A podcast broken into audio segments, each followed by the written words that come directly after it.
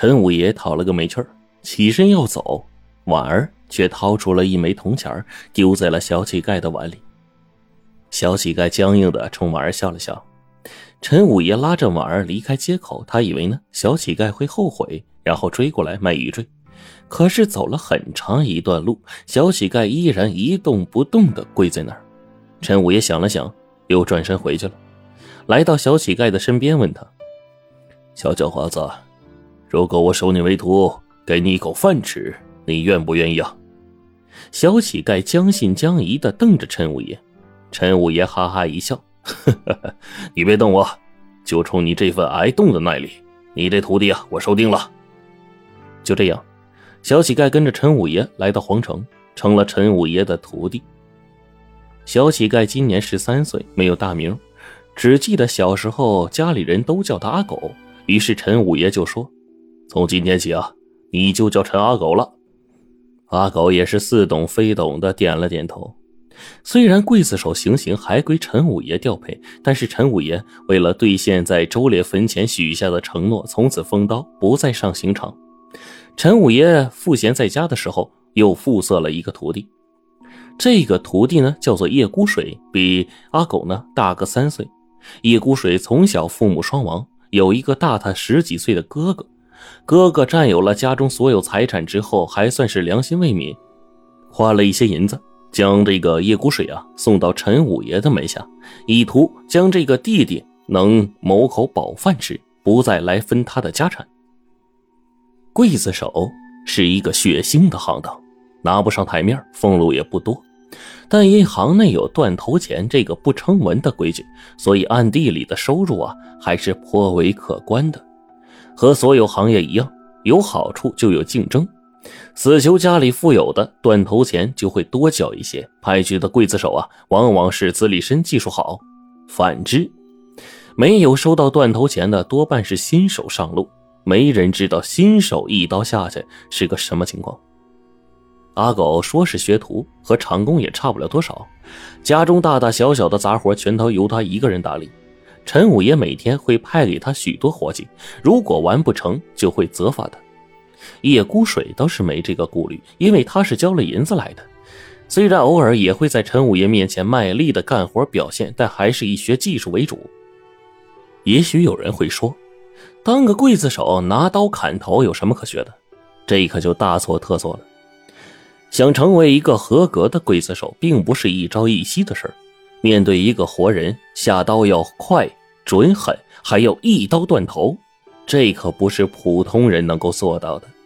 叶谷水练习的时候，阿狗呢都在忙着干活，只能匆匆的瞄上眼。有时候他站在旁边观看，刚想偷个懒就被陈五爷一声喝责。只能离去了。叶孤水每天练习挥刀，挥刀啊，只有一招，但刀却是十刀，重量不等。有时夜里阿狗也偷偷的起来练习。一年之后，叶孤水呢就能将重量最重的这个石刀轻松的举起来砍下。陈五爷十分满意，阿狗却暗想：也不过如此，这我也可以做到啊。又是一年过去了。叶孤水开始练习用真刀砍瓜果，陈五爷会在瓜果上画一条线，要求刀落下去的时候，瓜果必须沿着画线处分开，不能有分毫的差错。阿狗啊，依然还是长工，依然没有得到练习的机会。倒是陈五爷的女儿婉儿已经长大了，每天帮着阿狗分担一些家务，给阿狗腾出来不少的时间。阿狗有的时候啊，就站在院子一角看着叶孤水练功。陈五爷虽不赞反对，但还是从来不让阿狗碰刀。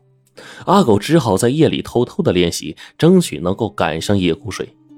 叶孤水在明处练，阿狗只能在暗处练。春去秋来，又过了几年，叶孤水已经学会了用刀劈竹子，从细竹到毛竹，叶孤水只要一刀下去。竹子肯定会从竹节那儿断开，不偏不倚。阿狗看在眼里，急在心里。他知道自己离叶孤水的水准呢越来越远了。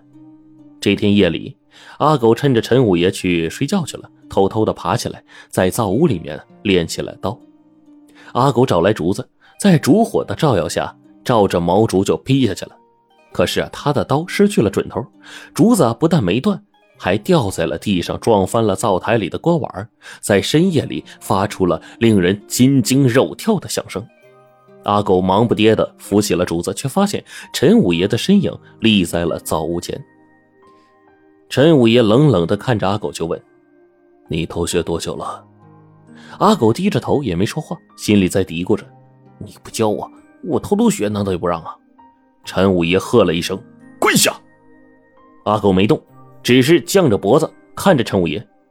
陈五爷低喝了一声：“我让你跪下，你听见没有？”阿狗嘟囔了一声：“我没犯错，不跪。”陈五爷火了：“你不遵从师命就是最大的错。”阿狗再也忍不住了，说。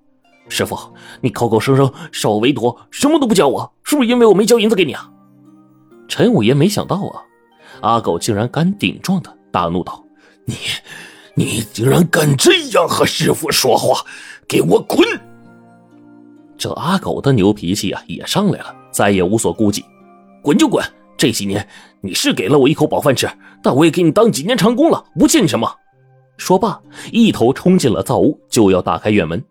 这个时候，阿狗身后响起了婉儿的叫声：“阿狗哥，不要走！”阿狗听见婉儿的声音，眼眶一酸。这么多年，婉儿将他当成了亲哥哥一般，如今两个人已经到了情窦初开的年纪，心里面也有了一丝朦朦胧胧的情愫。如果今天走出这个院门，不知道以后还会不会再有相见之日。阿狗僵立在院门前，婉儿见他站住了，便转身向陈五爷嗔怪的叫道：“爹！”陈五爷又何尝不知道婉儿的心意啊？只有长长的叹了一口气，转身进了里屋，重重的关上房门。阿狗最终啊，还是留下了，只不过从此以后，他和陈五爷之间变得更加的沉默，两个人就像两头牛。在背对背的拉着一根看不见的绳索，倒是婉儿啊想得开，他偷偷的在粗大的木柴上描好墨线，然后让阿狗劈柴的时候照着墨线劈。这事儿陈五爷知不知道呢？当然知道了。但是自从那次争吵之后，对于这样的情景，他只是装聋作哑，并和石头一样沉默着。转眼几年过去了。陈五爷老了，身子也有些佝偻了。这一年的中秋节，陈五爷坐在院子里，看着空中的一轮皎月，不禁长叹。一旁的婉儿问道：“爹，为什么叹气啊？”陈五爷看了看心爱的女儿，说：“